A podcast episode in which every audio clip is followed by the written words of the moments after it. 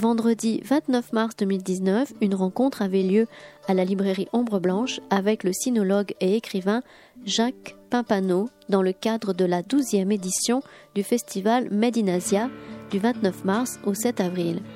Il y présentait son ouvrage Roman d'un saltimbanque publié aux éditions Philippe Piquier.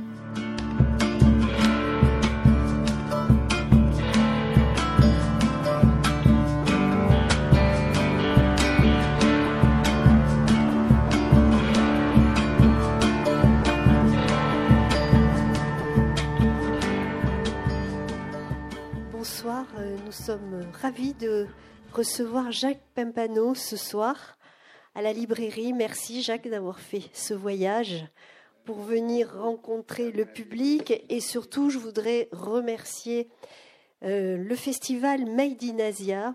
Nous collaborons avec vous depuis combien de temps maintenant? Dis-moi. 9 ans, 10 ans, voilà. C'est toujours avec le même plaisir que nous travaillons avec vous. Je voulais remercier, bon, évidemment, toute l'équipe, et puis, euh, bon, plus principalement Philippe Berthaud qui, qui, tient ce festival en main depuis toutes ces années. Voilà. Philippe, je te laisse la parole, et puis tu vas un petit peu introduire le débat, enfin le introduire surtout, donner la parole à Jacques, et puis ensuite on vous laissera à vous la parole pour que vous puissiez poser toutes les questions que vous souhaitez. Voilà, je te laisse la parole. Parfait. Merci Hélène. Euh, un grand merci à toute l'équipe d'Ombre Blanche de nous accueillir ce soir euh, et euh, d'avoir le plaisir d'accueillir surtout Jacques Pimpano, donc dans le cadre du festival Made in Asia, qui, comme donc tous les ans, vous propose des événements sur l'Asie, la culture et les arts de l'Asie d'aujourd'hui. Euh, l'association Chin Chin et ce festival que nous organisons, vous en avez quelques programmes qui sont à, votre disposition, soit à l'entrée, soit ici. Euh, et donc, on a le plaisir d'accueillir Jacques Pimpano, euh, qui va nous parler ce soir de beaucoup de, choses, principalement de son dernier roman, hein, le roman d'un saltimbanque, Jacques Pimpano, pour ceux qui ne le connaissent pas, est un érudit. Euh, non, pas un érudit, si, euh, il l'est quand même, euh, du monde chinois, de la civilisation chinoise, a enseigné très longtemps la langue, la langue et la civilisation euh, des années 60 jusqu'à ben, jusqu'au tournant du siècle peut-être. 65 à 99. Et voilà, 65-99. Euh, donc que ce soit sur la littérature chinoise, sur la poésie, euh, sur des personnalités, et notamment dans ce dernier roman où, si j'ai bien compris, donc c'est un contemporain de, de Molière. Euh, hein, c'est un contemporain de Molière, donc pour, euh, pour le monde chinois, c'est, c'est la fin d'une période, puisque c'est la dernière dynastie chinoise, c'est, c'est les Ming qui, qui, qui vont vers, euh, vers leur extinction et qui seront remplacés par les, les Mandchous, les Qing, en 1644. Et il y a cette, cet acteur, ce saltimbanque, qui est qui est un homme libre, comme vous, pouvez l'être, et indépendant, parce que ça aussi, je crois que c'est, une, euh, une raison d'admirer euh, le travail euh, de Jacques Pimpano, c'est que parmi les intellectuels français, vous avez eu l'indépendance d'esprit et de jamais devenir un maolâtre. Et, et, oui, oui, mais c'est, aussi important et c'est aussi un élément de l'histoire intellectuelle en France. et donc, euh, que ce soit sur la littérature, sur son roman ou euh, sur la Chine en général, sur la civilisation chinoise, je vous invite euh, à préparer vos questions et à pas hésiter parce que c'est toujours une découverte que les réponses que nous aurons. Merci beaucoup d'avance. merci à vous de m'avoir invité, c'est très très gentil. Vous avez dit tout à l'heure que je n'ai jamais été maolâtre. Je le dois à quelqu'un. Euh, quand je faisais mes études de chinois aux langues orientales, à l'école des langues orientales, mais on disait les Langzo.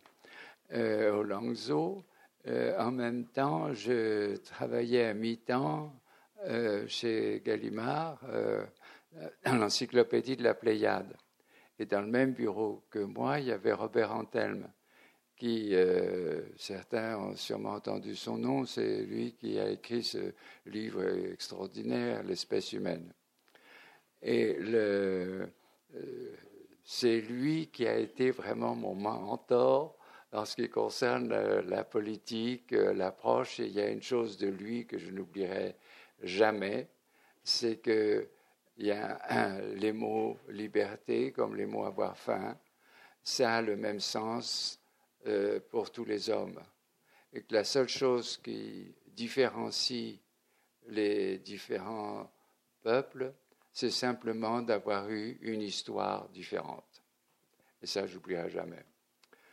Euh, donc, euh, bon, j'ai enseigné euh, la littérature chinoise, mais la littérature chinoise écrite en langue classique, c'est-à-dire avant le XXe siècle.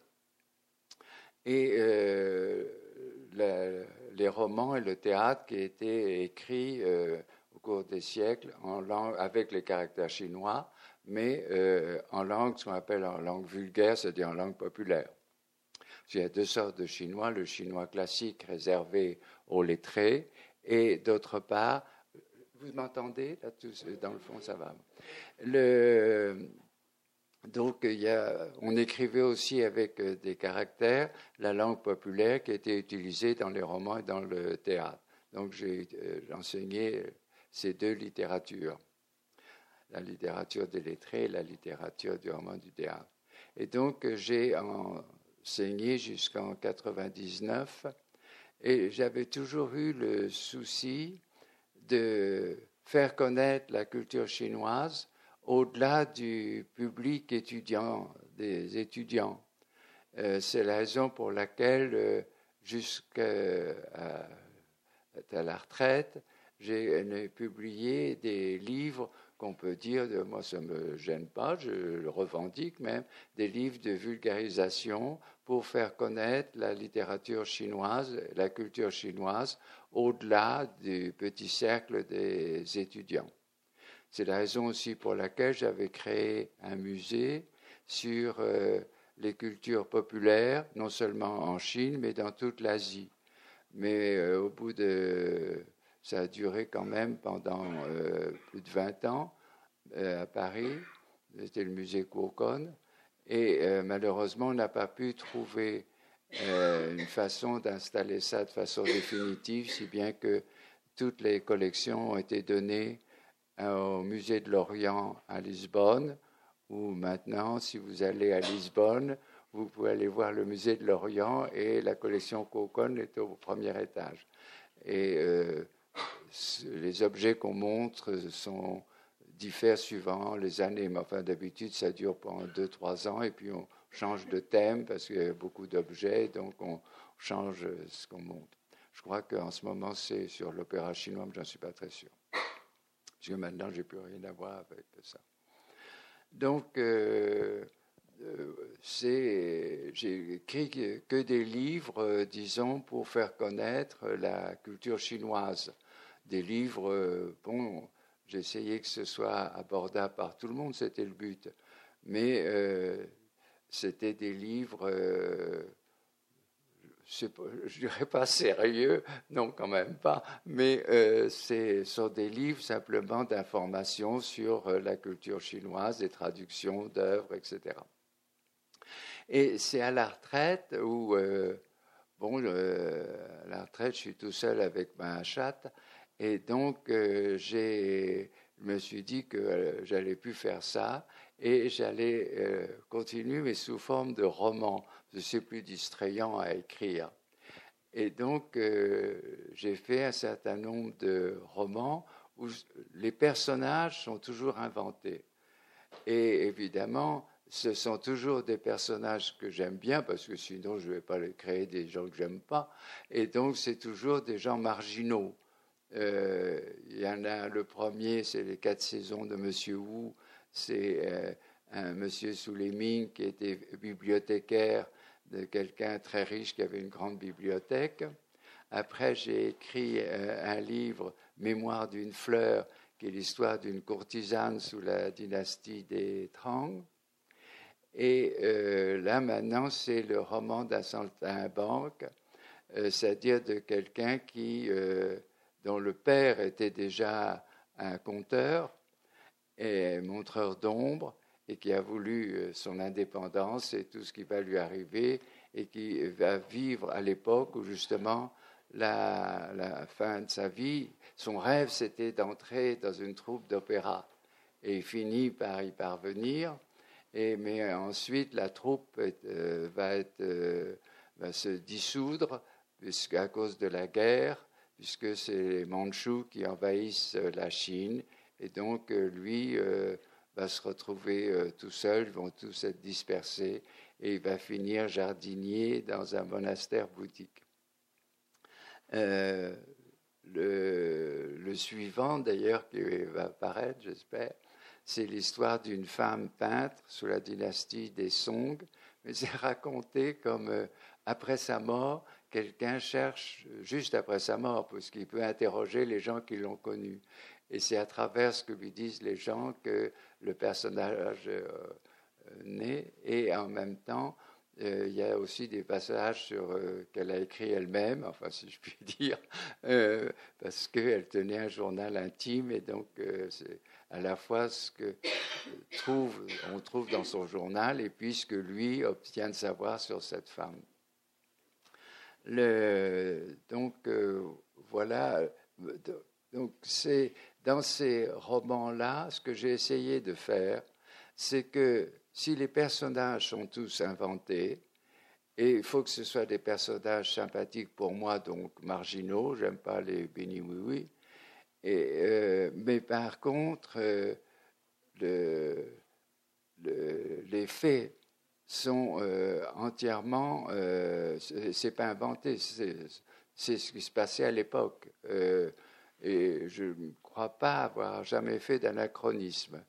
Euh, quelqu'un m'a reproché une fois, de, c'est pas dans ce roman-là, c'est celui qui va apparaître, euh, d'avoir, euh, comme si j'écrivais, parce que moi je connais le futur de la Chine, que les discussions sont, laissent entendre le futur de la Chine. Non, à cette époque-là, c'était un débat, un débat où avec les réformes qu'on voulait apporter au confucianisme, à ce moment-là, les gens euh, ont, il y a eu des débats euh, très violents, et justement en disant que cette pensée-là allait transformer le, confucianisme en idéologie, et donc euh, c'était un risque à courir, puisque le confucianisme à l'origine, Confucius n'a voulu résoudre qu'un seul problème,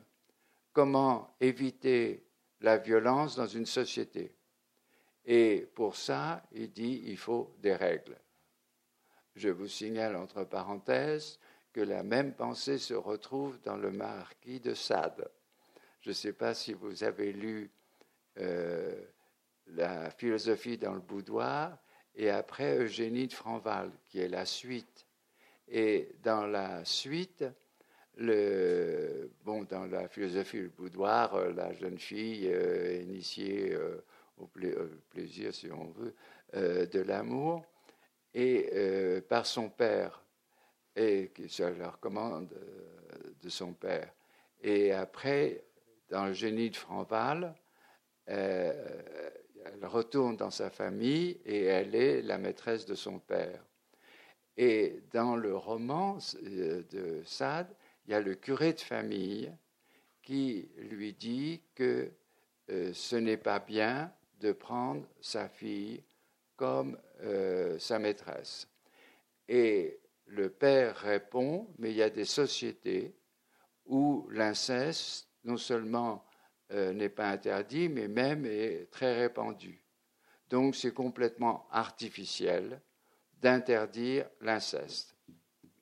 Et le prêtre de la famille lui répond, Je suis d'accord avec vous, euh, en effet, il y a des sociétés où l'inceste n'est pas interdit. Mais dans toute société, ça, alors, le prêtre est tout à fait confucianiste sans le savoir, il lui répond les règles dans une société sont indispensables parce que sinon c'est la violence. Or, dans nos sociétés, l'inceste est interdit, donc on est obligé de s'y soumettre. Et les lois, en effet, d'une société sont toujours artificielles. Il lui dit, si on interdit de se promener le soir aux Champs-Élysées, euh, déjà à l'époque, euh, c'est euh, complètement artificiel. Rien n'empêche pourquoi interdire de se promener sur les Champs-Élysées.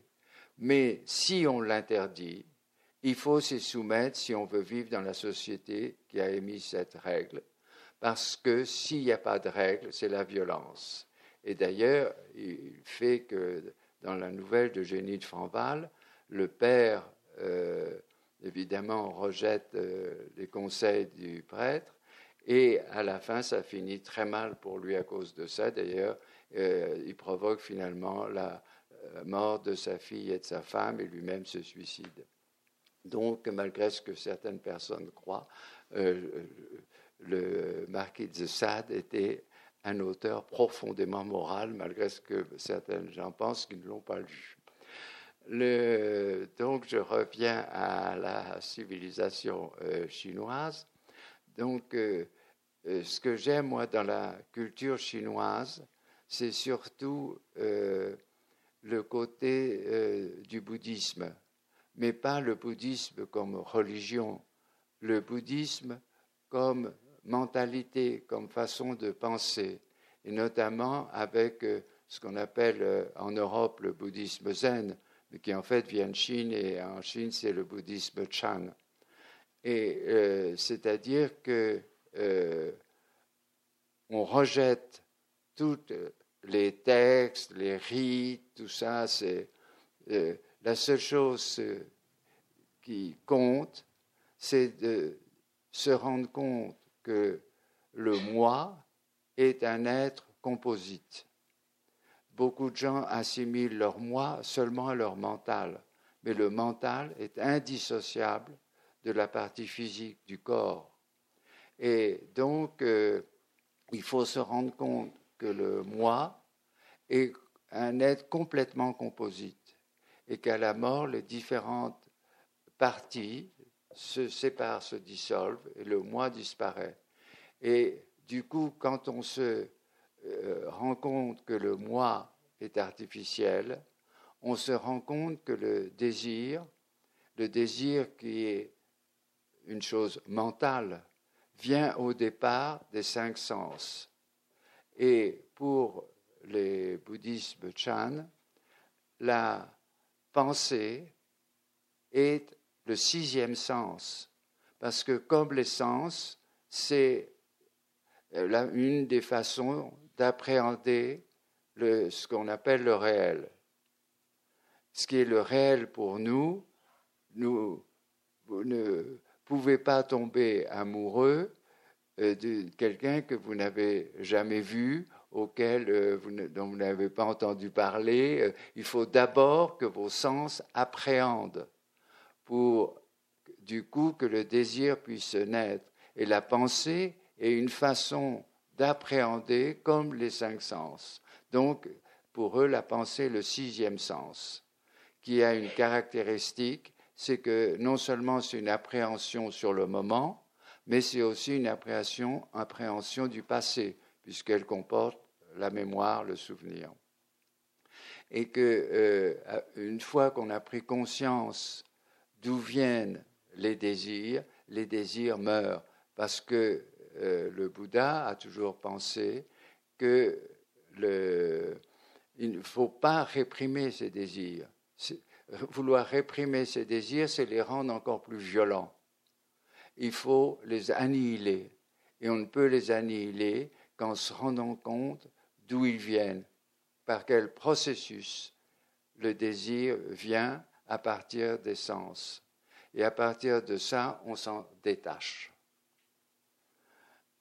C'est la raison pour laquelle parce que évidemment dans mes romans, j'essaie toujours de distiller discrètement un certain nombre de choses sur euh, euh, la culture chinoise, la mentalité chinoise. Donc il y a toujours un peu, je ne peux pas m'en empêcher. Euh, je suis très attiré par cette pensée et donc, euh, il y a toujours le personnage, bon, à la fin, il finit euh, comme jardinier, mais il finit, le héros finit comme jardinier dans un monastère euh, bouddhique. Et, également, par contre, une autre chose que je ne peux pas m'empêcher de mettre dans les romans, quel que soit le roman, c'est ma phobie du néo-confucianisme tout à l'heure, je vous disais que le Bouddha, le Confucius n'a voulu que résoudre un seul problème, celui de la violence, qu'il faut des règles. Mais il a bâti ces règles sur le modèle de la famille, c'est-à-dire de la hiérarchie familiale, avec le père, le patriarcat dans ce que ça a de plus rigoureux. Et simplement, c'est que le gouvernement, l'empereur, doit être le père du peuple. Donc il doit euh, en même temps s'imposer, ceux qui gouvernent doivent d'abord, avant tout, s'imposer à eux-mêmes les règles qu'ils imposent aux autres. Et donc par la suite, toujours quand on remet en question les lois, les règles dans la Chine, il n'y a jamais eu Antigone. Euh, on met en question les règles parce que ceux qui les imposent ne les suivent pas. C'est ça qui est le mal. Mais il n'y a pas de morale, comme dans Antigone. Dans Antigone, il y a la morale d'État représentée par Créon, qui euh, est obligé de l'appliquer, qui sait que c'est terrible. Et il y a Antigone qui lui répond, mais moi, je dépends de la morale des dieux. Euh, donc, euh, la morale d'État passe après la morale des dieux. C'est-à-dire, euh, la morale qui vient de la spiritualité. Et donc, euh, dans la Chine, il n'y a jamais eu euh, ça. Et, mais il y a eu le bouddhisme qui est arrivé au début de notre ère en, en Chine et qui a eu une influence énorme. Parce que comme le confucianisme ne parlait que d'un problème qui était finalement la morale politique, tout le reste, le Confucius dit qu'on lui demande quels sont les dieux, il dit je ne sais déjà pas ce que sont les hommes, on ne parlez pas des dieux. Et après la mort, il dit après la mort, j'en sais rien puisque je sais déjà pas très bien ce qu'est la vie. Et donc euh, le confucianisme s'en tient simplement à cette idée qu'il faut des règles. Du coup, la séduction du bouddhisme, qui eux ont une explication totale de, la vie, de l'univers du monde. Et il y a eu une les, les traits confucianistes ont vu que l'impact du bouddhisme était tel qu'ils ont voulu euh, y mettre euh, un barrage, et ça a été la fameuse euh, persécution du milieu du IXe siècle, où ils sont arrivés à persuader l'empereur qu'il fallait fermer euh, la plupart des monastères, obliger les nonnes et les bons à retourner dans la vie civile. Et comme toujours dans ces cas-là, quand on utilise la force contre euh, une idéologie, on fait des martyrs. Et euh, l'Église orthodoxe est tellement vivante parce que on en a fait, on les a martyrisés sous Staline. Euh, c'est la meilleure façon de euh, renforcer une religion que de créer des martyrs. Toute l'histoire le prouve. Et, donc le bouddhisme est resté. Et même sous sa forme euh, Chan, Zen, est resté extrêmement important dans le milieu des lettrés. Et dans le milieu populaire, puisque le bouddhisme n'a pas de dogme. Donc, euh, il y a des formes de bouddhisme différentes.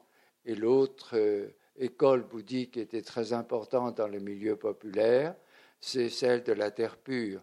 C'est-à-dire que le Bouddha Amitabha promet que tous ceux qui imploreront l'imploreront au moins une fois dans leur vie, seulement une fois avec un cœur pur, il les accueillera dans son paradis.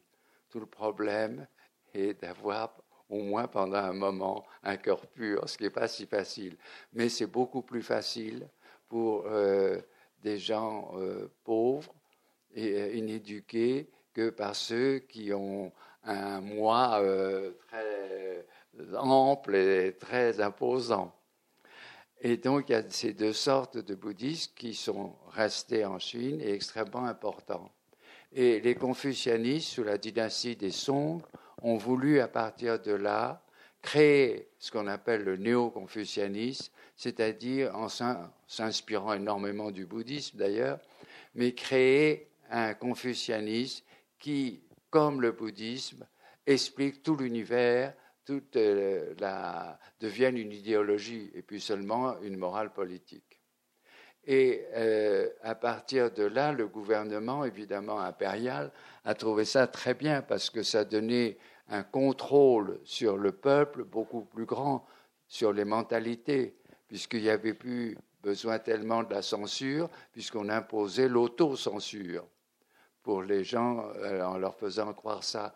Et la littérature populaire, à partir de là, aussi bien dans les romans que le théâtre, a été entièrement marquée. Ça a été écrit par des, c'est pas écrit par le peuple, ça a été écrit par des lettrés pour le peuple, et de façon à les imprégner de cette mentalité néo-confucianiste.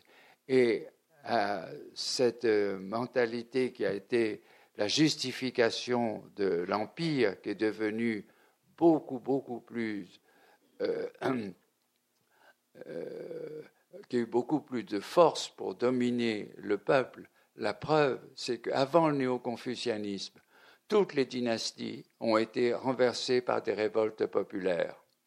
La plupart du temps parce que les, les terres ont été euh, monopolisées par un petit nombre de gens. Et les autres, ont, on les a chassés de leurs terres. C'est ça à chaque fois qui a provoqué des révoltes. Mais après le néo-confucianisme, toutes les dynasties ont été renversées par des puissances étrangères. la population avait été complètement sous emprise par cette mentalité des néo-confucianistes imprégnée en eux, qui a été plus terrible, à mon avis, que le maoïsme, parce que maintenant, euh, bon, ça sert comme outil de nouveau avec euh, Xi Jinping, mais euh, sous Deng Xiaoping, quand j'allais en Chine, je parlais du maoïsme ou du socialisme, tout le monde éclatait de rire, plus personne n'y croyait. Et maintenant, ça ne veut pas dire que les gens y croient d'ailleurs, mais qu'on s'en sert de cette mentalité de façon à avoir euh, le peuple sous son emprise. Donc je crois que le néo-confucianisme a été un désastre dans l'histoire de la pensée chinoise. D'ailleurs, euh, quand vous avez une idéologie, vous avez toujours des perversions. Euh, après, si les interdits sont trop puissants, ça provoque toujours des perversions. Or, ce n'est pas du tout un hasard si les pieds bandés des femmes sont exactement contemporains de l'instauration du néo-confucianisme. Or, dans le genre perversion, euh, accorderait que c'est pas mal, les pieds bandés, c'est horrible. Euh, ça faisait extrêmement souffrir les femmes pour arriver à ça. Donc, euh, c'est un peu ce que vous retrouverez dans les. Je veux ressortir tout ça sous une autre forme dans les romans. Au fond, si j'écris des romans, c'est pour dire la même chose que je vous dis ce soir sous une autre forme, euh, c'est-à-dire que ce n'est pas seulement pour raconter euh, une histoire pour distraire, c'est aussi pour ça, c'est aussi pour ça avant tout.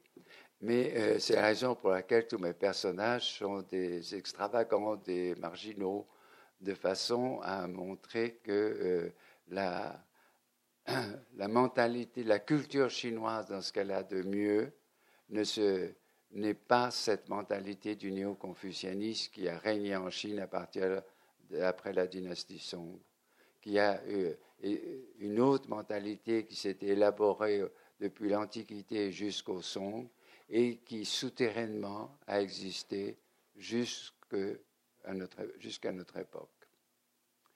Bon, je crois que euh, je m'excuse, j'ai l'impression de refaire la classe. Euh, j'aimerais bien que vous me demandiez des questions, ce sera plus mieux, ce sera plus intéressant. Oui, monsieur.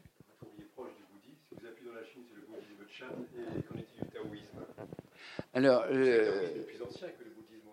Oui, bien sûr. Le taoïsme est une création. Euh, d'ailleurs, est-ce que le bouddhisme Chan, euh, on dit que ça a été créé par Bodhidharma qui était un bonze qui venait de l'Inde et qui a introduit le bouddhisme Chan. Euh, mais de toute façon, c'est euh, très proche du taoïsme. C'est la raison, d'abord, quand le bouddhisme est arrivé, il fallait traduire. Et on a mis des caractères qui se prononçaient plus ou moins comme les concepts bouddhiques. Mais de la même façon que, sont, arrivés euh, les produits occidentaux, on ne les connaissait pas, on prenait des caractères qui, c'est encore aujourd'hui, euh, l'aspirine, euh, si vous lisez les caractères, ça donne acepiline. Donc, mais après, on traduit le sens.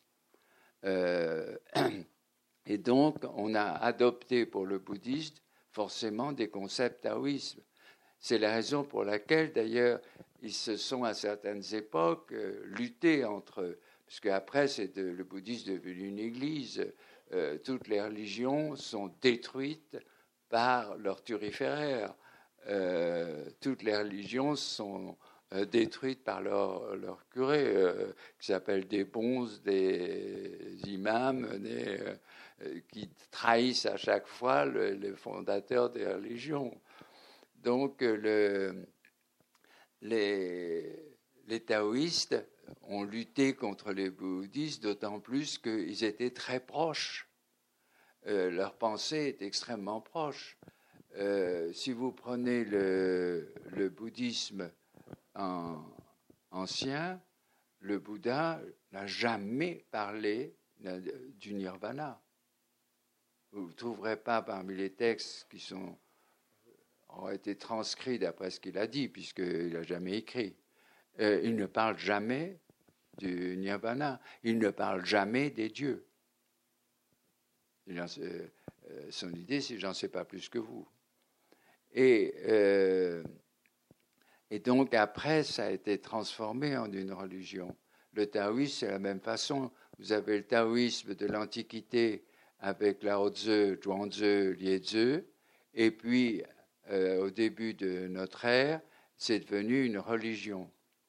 Mais par exemple, quand euh, vous parlez aujourd'hui à des prêtres euh, taoïstes, si vous leur demandez sur les dieux, le, un panthéon extraordinaire, ils vous répondent, ça c'est pour les fidèles. Mais nous, euh, avec toutes ces histoires, ces mythes, etc., c'est ce que les gens se racontent parce qu'ils ont besoin de ça, que ça s'incarne. Mais en fait, ce sont des puissances stellaires. D'ailleurs, ça se retrouve même euh, dans la religion, même non seulement populaire, mais dans la religion telle qu'elle est vécue par des gens ordinaires. Euh, par exemple, le Guan qui était un général de l'époque des Trois Royaumes, qui après sa mort est, devenu le dieu de la guerre, et donc mis par l'État sur le même plan que Confucius, l'un pour le civil, l'autre pour le euh, côté militaire.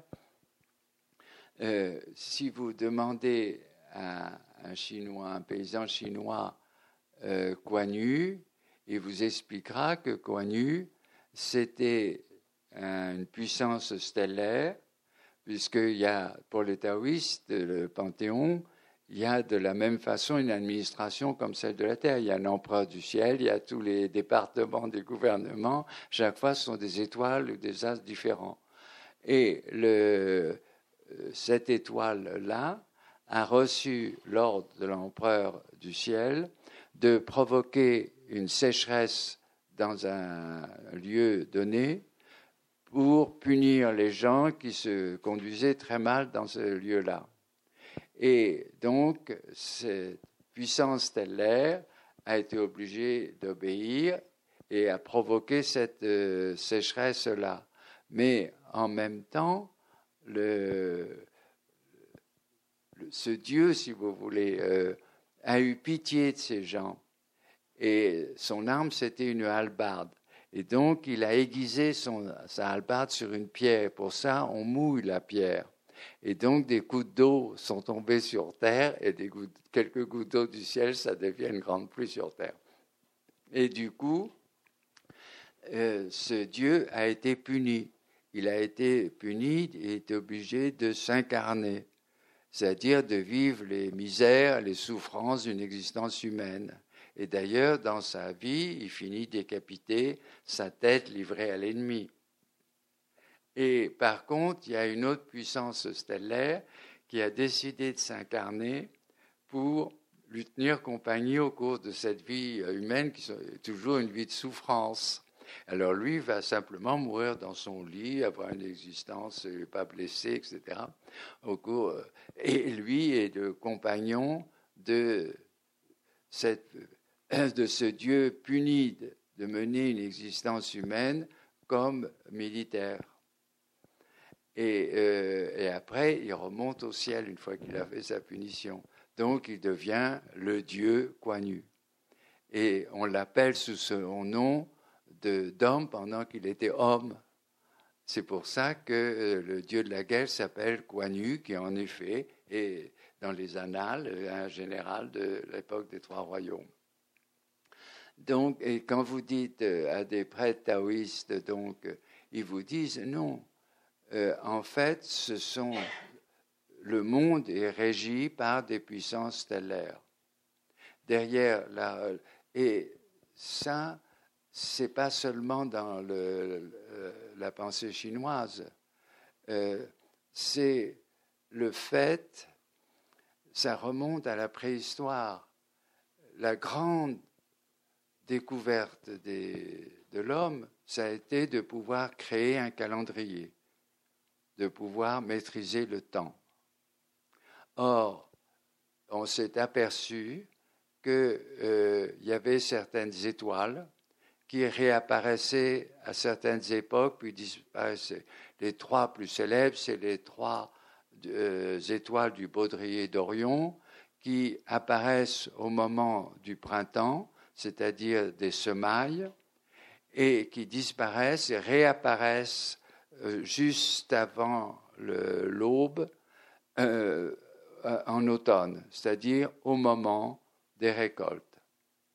Et c'est là où il y a eu cette euh, la euh, pensée humaine a mélangé cause et effet, concomitance.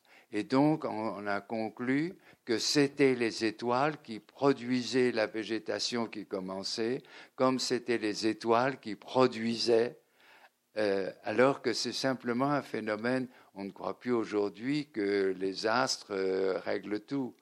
Mais en effet, euh, il y a une concomitance entre des phénomènes stellaires et les phénomènes de la nature euh, sur la Terre.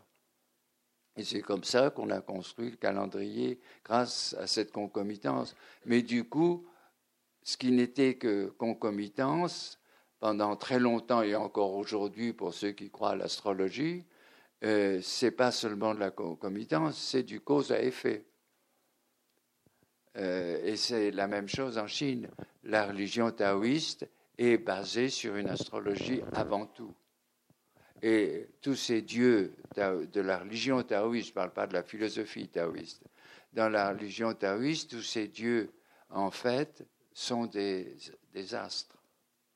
Par contre, dans la euh, philosophie taoïste, avant la création de la religion euh, taoïste, était seulement une philosophie euh, qui s'exprime dans euh, le fameux texte de Lao Tzu, euh, le, classique du Tao et de, sa vertu, et surtout dans les le livre de Zhuangzi qui illustre la pensée taoïste que par des anecdotes, ce qui est remarquable, puisque comme ça, le taoïsme échappe, n'est pas une idéologie, il n'y a pas de dogme. Euh, j'ai répondu à votre question.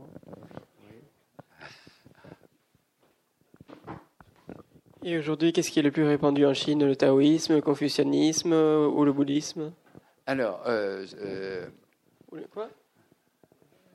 Hein? ah, bah, Le consumérisme bah, C'est une religion communale. le, euh, non, je le,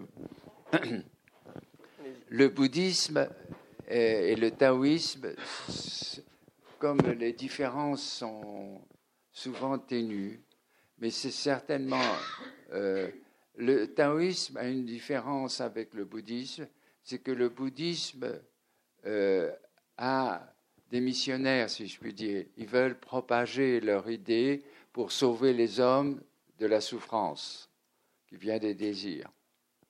Alors que les taoïstes ne veulent pas répandre leurs croyances. Ça vous intéresse, euh, euh, lisez euh, les livres, mais vous y croyez que je ne vais pas, tant pis pour vous si vous ne voulez pas y croire. Donc c'est la raison pour laquelle il y a des monastères taoïstes et d'autre part, il y a au contraire un bouddhisme beaucoup plus répandu qui est mélangé avec la religion populaire.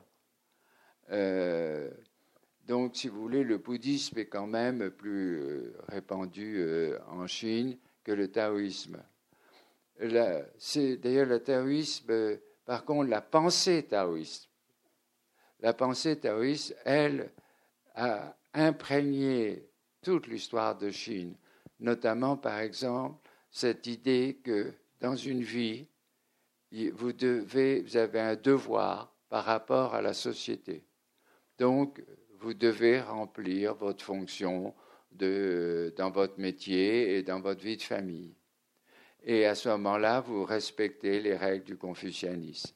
Et quand vous avez payé votre écho à la société, à partir de là, vous pouvez aller vous en retirer et vivre paisiblement. Et là, vous vous inspirez de la mentalité taoïste. Si bien que dans une vie humaine, de, fréquemment, vous êtes confucianiste pendant votre vie active, et puis vous devenez taoïste quand vous vous séparez de la vie active pour, euh, j'allais dire, la retraite. Vous vous retirez du monde. Euh, euh, bien sûr, puisque dans les trois, il y a des règles, mais il n'y a pas ce que nous, on appelle un dogme. Donc, c'est beaucoup, vous pouvez très bien euh, vous inspirer des trois.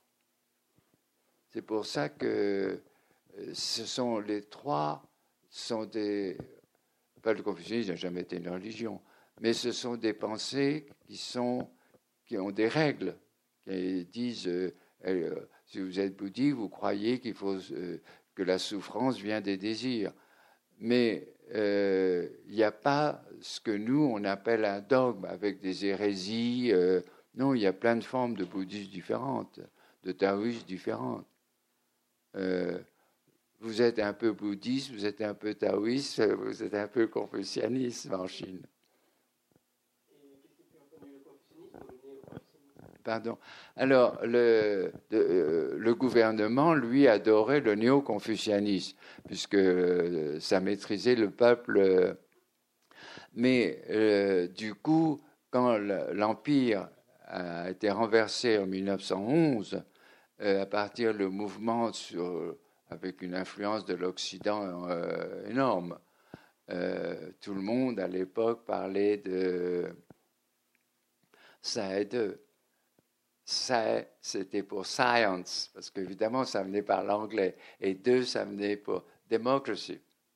C'est la science et la démocratie. L'idée de la science et de la démocratie ont euh, bouleversé l'histoire chinoise euh, à partir des années, euh, à partir de l'époque de la Première Guerre mondiale jusqu'au. De toute façon, ben, les, les communistes, ça vient de l'Occident, ça venait de la révolution russe.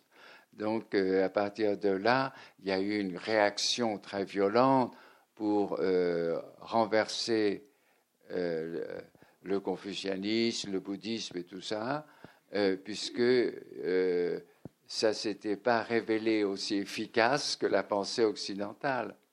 je vais vous raconter une anecdote. Il y avait un Chinois qui est venu euh, en France euh, et qui était euh, être communiste. Et donc, il voulait propager le communisme parmi les Chinois qui venaient étudier en France. Et il s'est interrogé sur qu'est-ce qui a fait la puissance comme ça de l'Occident, de la pensée occidentale. Et il s'est aperçu que c'était le christianisme la pensée du christianisme. Et donc, pour s'initier à cette pensée et comprendre comment ça a été possible, il a décidé de faire semblant de se faire, euh, de vouloir être catholique.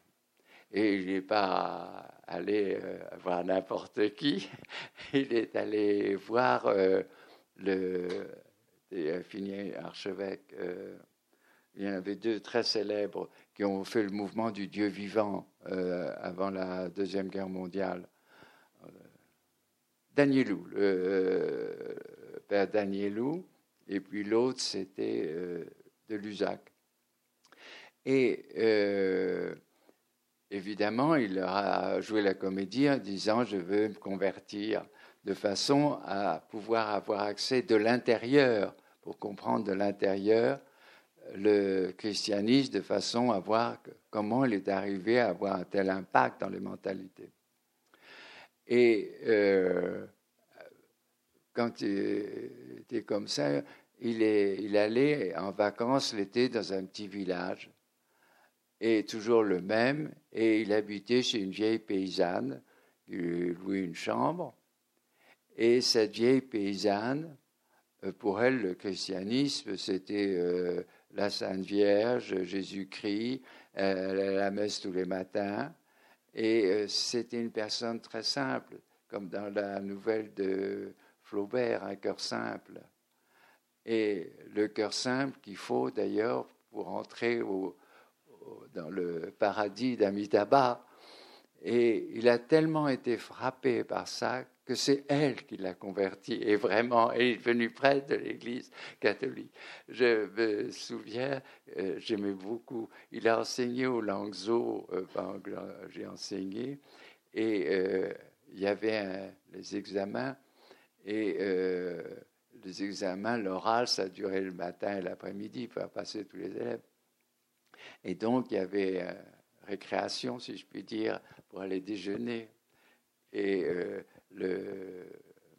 mon collègue euh, dit oh, bon, on va aller bouffer un sandwich euh, au bistrot.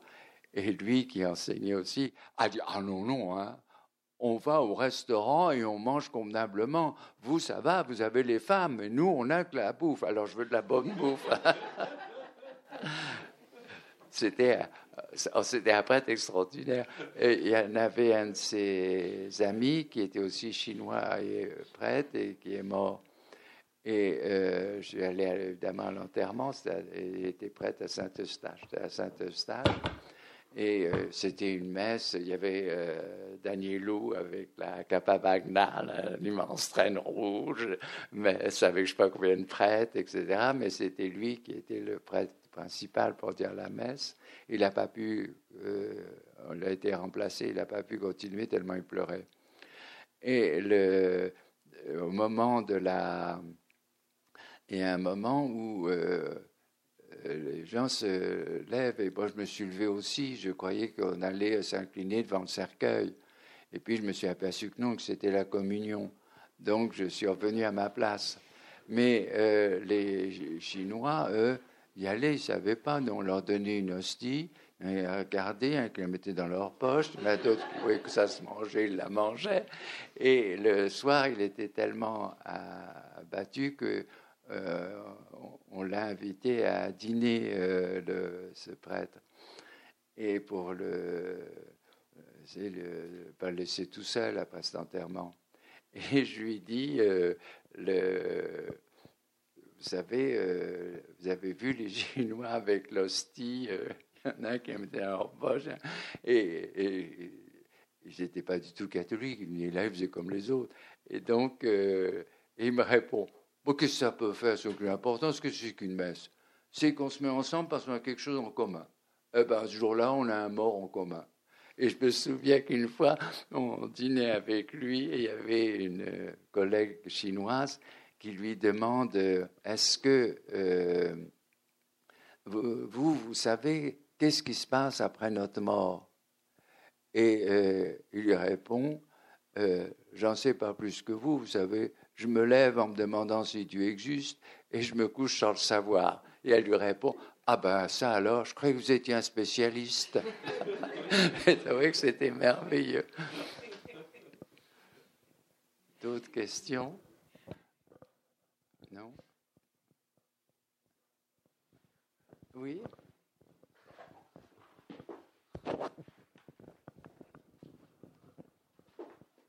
Oui, euh, parce qu'on enregistre, c'est pour ça que je me permets de passer le micro, même si vous bonjour, et il n'y a pas de souci. Donc en fait, j'ai deux questions. Oui. Euh, je profite de l'occasion d'avoir un spécialiste euh, de la culture chinoise. Je suis pas spécialiste. Hein. Pour moi, vous êtes spécialiste vu que je connais, je connais pas grand-chose. Ben, ben, moi, euh, je connais certainement moins que vous dans plein de domaines et un tout petit peu plus que vous sur la Chine, c'est tout. On se comprend. voilà. Donc, en fait, vous avez pour ce qui concerne la culture euh, antique chinoise, elle est aussi profonde que voilà. Et dans l'actuel, euh, j'ai lu la dernière fois que dans le domaine de de l'astronomie, ils ont en 2017-2018, ils ont envoyé plus de, de satellites. de satellites que les États-Unis d'Amérique. Oui. Euh, c'est un milliard et quelques en population. Mm c'est parmi les grands pollueurs de la planète. Mm. le charbon notamment, leur économie à 80%. Euh, ma question c'est comment ça se fait avec toutes ces puissances, euh, soit économiques, soit culturelles, euh, soit technologiques? Mm. Vous avez dit qu'ils n'ont jamais renversé leur gouvernement. C'est toujours fait par des étrangers. Oui, Comment à partir après la dynastie des Song, à euh, du moment où le néo-confucianisme est devenu l'idéologie régnante. Oh. Mais euh, ceci jusqu'au jusqu'à le renversement de la dernière dynastie, la dynastie Qing. C'est l'influence, c'est l'Occident qui a fait renverser euh, la dernière dynastie chinoise. C'est quand la l'Occident s'est imposé par la force et par les missionnaires. On dit toujours avec euh, les bateaux de guerre et les missionnaires. C'est ça que l'Occident s'est imposé, euh, s'est partagé d'ailleurs la Chine. Il y avait les différents euh, terrains d'influence. Et c'est ça qui a la pensée occidentale qui a nourri le renversement de la dernière dynastie. Ok, merci. Et la petite question que j'ai, l'actualité, d'où vient cette euh, spécialité chinoise que je vois un peu partout, ici ou ailleurs, à prendre des photos? Ils adorent faire des photos et recopier le, motif ou le dessin. C'est euh, une sorte de plagiat, mais pour eux, c'est culturel. Euh, ils s'inspirent, ou je sais pas, d'où vient cette, cette culture-là, cette spécificité chinoise?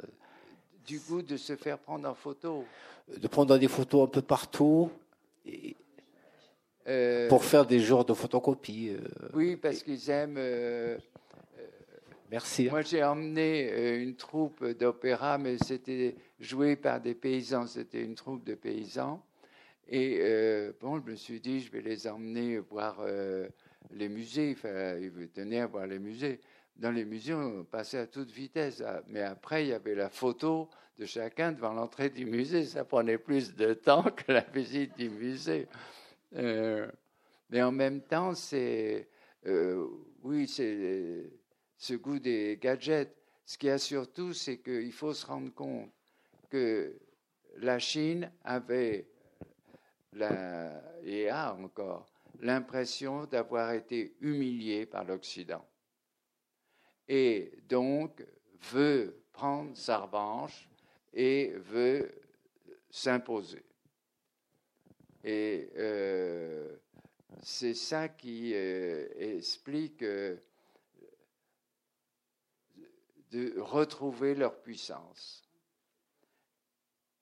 Alors, quant au fait de se faire prendre en photo, ça c'est le goût des gadgets.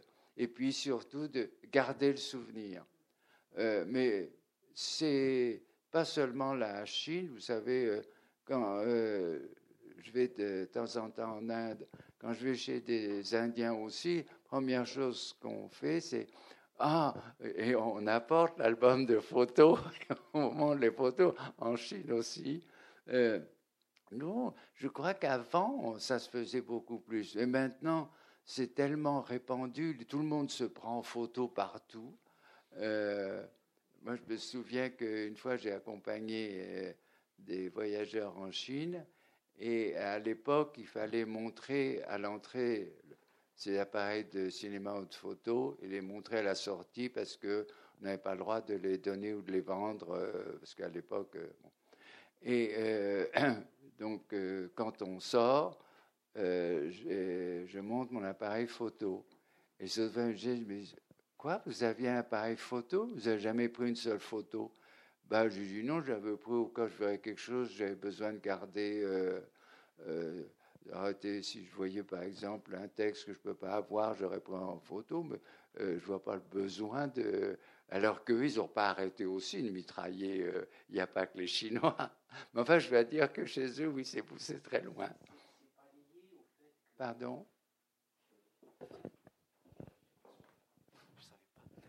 C'est pas lié au fait que il y a une grande culture de dessin et de peinture euh, chinoise depuis l'époque. Ils aiment bien dessiner l'encre de Chine et tout, ah oui, ce qui est euh, suisse. Non, je ne pense pas que ce soit lié euh, à ça. ils ont le. Est-ce que. ils ont l'impression d'avoir été humiliés par l'Occident et aussi privés de choses. Il faut se rendre compte que par exemple, euh, euh, il y a maintenant deux sortes de Chine. Vous avez la Chine des grandes villes et des régions côtières qui sont entièrement sous l'influence du modernisme, des derniers gadgets, de l'argent, etc.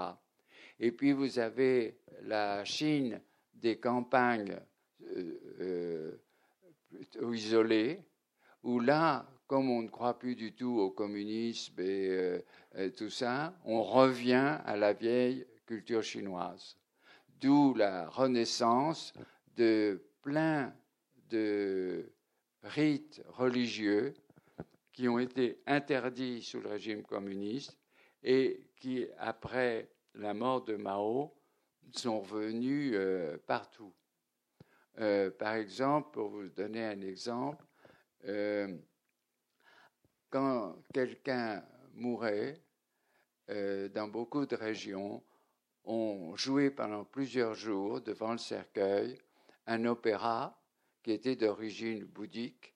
C'est l'histoire de Mogdalyayana, son nom chinois c'est Moulien, mais ça vient de l'Inde, euh, qui descend aux enfers pour sauver sa mère, qui a été condamnée parce qu'elle a parjuré. Et euh, finalement, évidemment, euh, il la sauve. Grâce, il va voir le Bouddha qui lui explique comment faire pour sauver sa mère.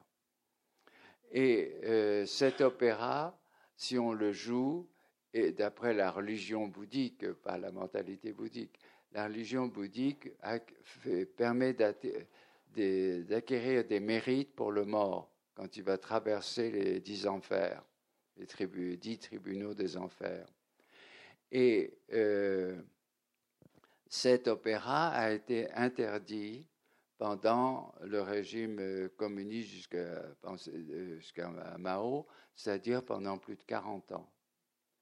Et euh, j'étais étonné qu'ils étaient encore capables de le jouer. Comment c'était possible? Alors ils m'ont dit, on ne il y a certaines choses, on n'en donne qu'une forme abrégée où il y a l'essentiel. Il y avait avant plein de, d'effets de mise en scène euh, très spectaculaires, etc. Et, puis il y a des passages qui sont euh, plutôt des annexes, tout ça on l'a oublié. Mais je dis, mais comment vous savez quand même encore euh, chanter la partie principale de l'opéra? Ils m'ont dit, c'est parce que même sous le régime communisme, euh, on ne sait plus très bien comment ça se jouait, mais on sait le chanter, parce que même par le régime communiste, quand il y avait un mort, les paysans venaient nous trouver, et la nuit, pour que personne ne le voie, évidemment, on ne pouvait pas jouer, ça tout le monde l'aurait vu, mais on chantait l'opéra devant le mort. Et donc, on sait toujours le chanter. Merci. Mais, quoi bonsoir. Euh, moi, c'est pour revenir un petit peu là sur, euh, enfin, un peu dans la lignée de ce que vous venez de dire et la rupture euh, qui a constitué dans la culture populaire la, la, Chine maoïste. Je me demandais en fait si cette approche maoïste et marxiste avait aussi eu un changé en fait l'approche de la littérature classique et populaire. Est-ce que il y a eu un changement interprétatif quoi Vous voulez parler la façon de considérer la littérature ancienne. Exactement. Oui, alors, euh, c'est euh, pendant la période donnée, c'est-à-dire pendant la période communiste. Par exemple, si vous lisez le fameux texte de Mao en disant, puisque euh, on peut, au lieu de suivre la pensée bourgeoise, la pensée occidentale, autant revenir à la pensée ancienne chinoise. Et euh, autant, de toute façon, euh, une pensée paysanne euh, est aussi bonne qu'une pensée bourgeoise et même mieux. Donc, donc il y a eu ça. Donc il y a eu, il faut le reconnaître, beaucoup d'attention donnée à la littérature populaire ancienne. Mais, mais euh, je me souviens que j'aimais beaucoup cette revue, cette revue sur la littérature populaire. Donc il n'y avait que des contes, des légendes, des histoires. Euh, euh, j'aimais beaucoup, beaucoup ce petit journal. Et j'ai été amené à aller visiter ce journal et à parler avec les rédacteurs. Et je leur disais, c'est vraiment bien, c'est plein de... Mais moi, ce qui m'inquiète toujours, c'est que vous mettez à la fin euh, par Monsieur Intel et euh, euh, par Monsieur Intel. Et moi, j'aime pas quand c'est adapté. Ben, adapté, ça voulait dire qu'il fallait supprimer toute allusion aux superstitions, c'est-à-dire à toute chose un peu légère, érotique. Et donc, alors que dans la, dans la littérature populaire, le, à la fois l'érotisme et la, euh, les idées religieuses tenaient une place énorme. Donc on a, euh, euh, je fais le geste de couper, on a les censures ont, passé. C'est une, une, littérature populaire entièrement censurée de ces parties. Alors maintenant, c'est différent.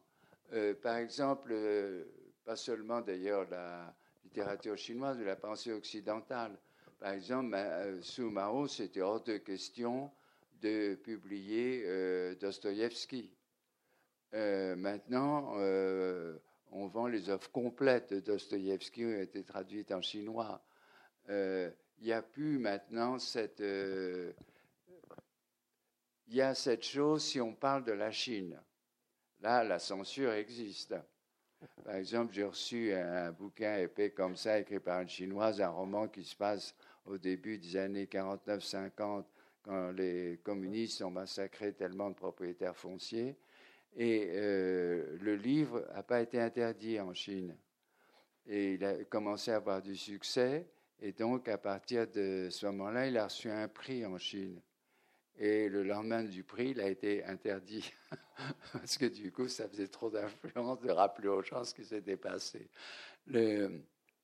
Donc c'est bien évident que, en effet, euh, sur le communisme, il y a eu un regard complètement artificiellement faussé euh, sur à la fois leur culture et les cultures étrangères.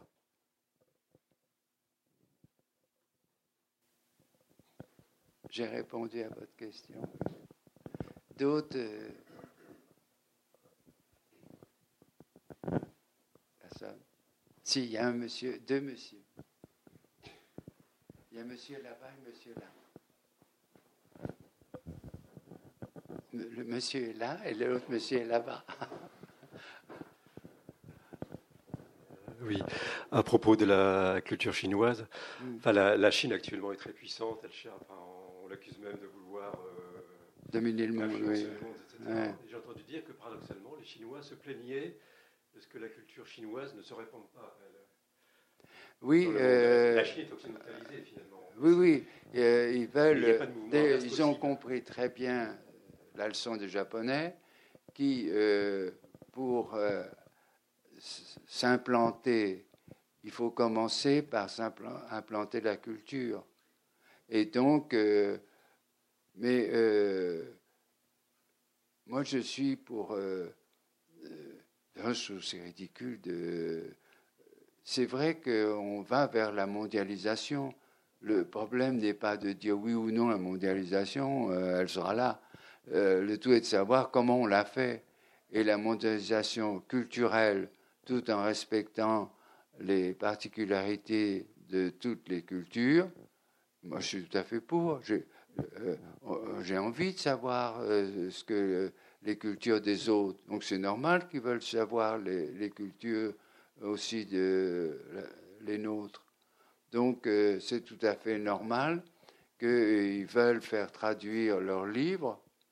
Le- D'ailleurs, euh, ils viennent de créer une coopération avec une maison d'édition française et ils vont euh, financer la traduction de la, lit- de la littérature classique chinoise.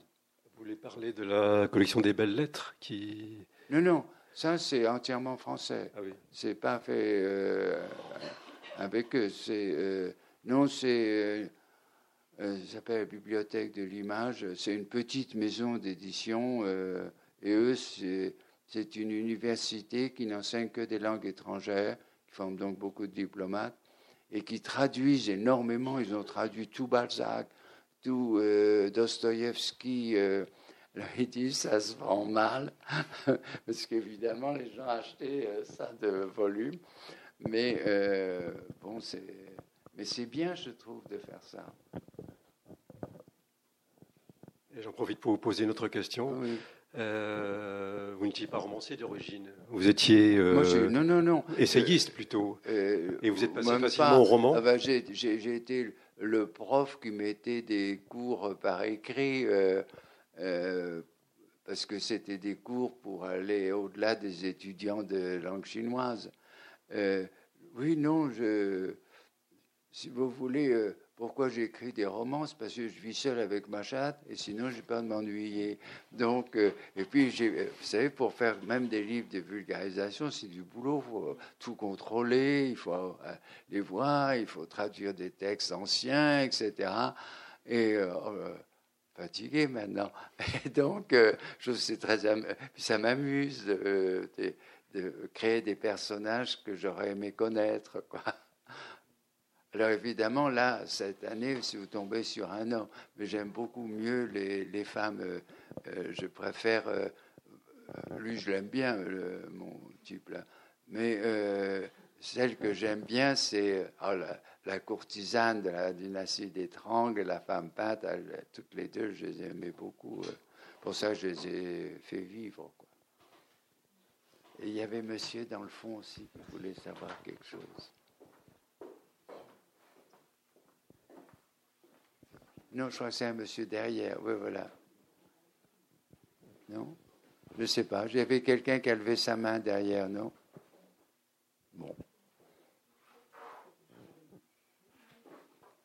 Euh, Non, on n'a plus, plus de questions. dans ce cas, il ne reste plus qu'à vous remercier beaucoup. Ben, c'est moi qui vous remercie de votre patience. C'était Jacques Pimpano, auteur de Roman d'un saltimbanque, publié aux éditions Philippe Piquet, à la librairie Ombre Blanche, le 29 mars 2019, dans le cadre de l'édition 2019 du festival Made in Asia, qui se tenait du 29 mars au 7 avril. Parmi les récentes publications de Jacques Pimpano, on peut citer Lettre à une jeune fille qui voudrait partir en Chine, publié en 2003, à deux jeunes filles qui voudraient comprendre la religion des Chinois en 2010, chez Piquet, Chronique sanglante de Chinoises amoureuses chez Espace et Signes en 2014 et Le Tour de Chine en 80 ans, publié chez l'Insomniac en 2017.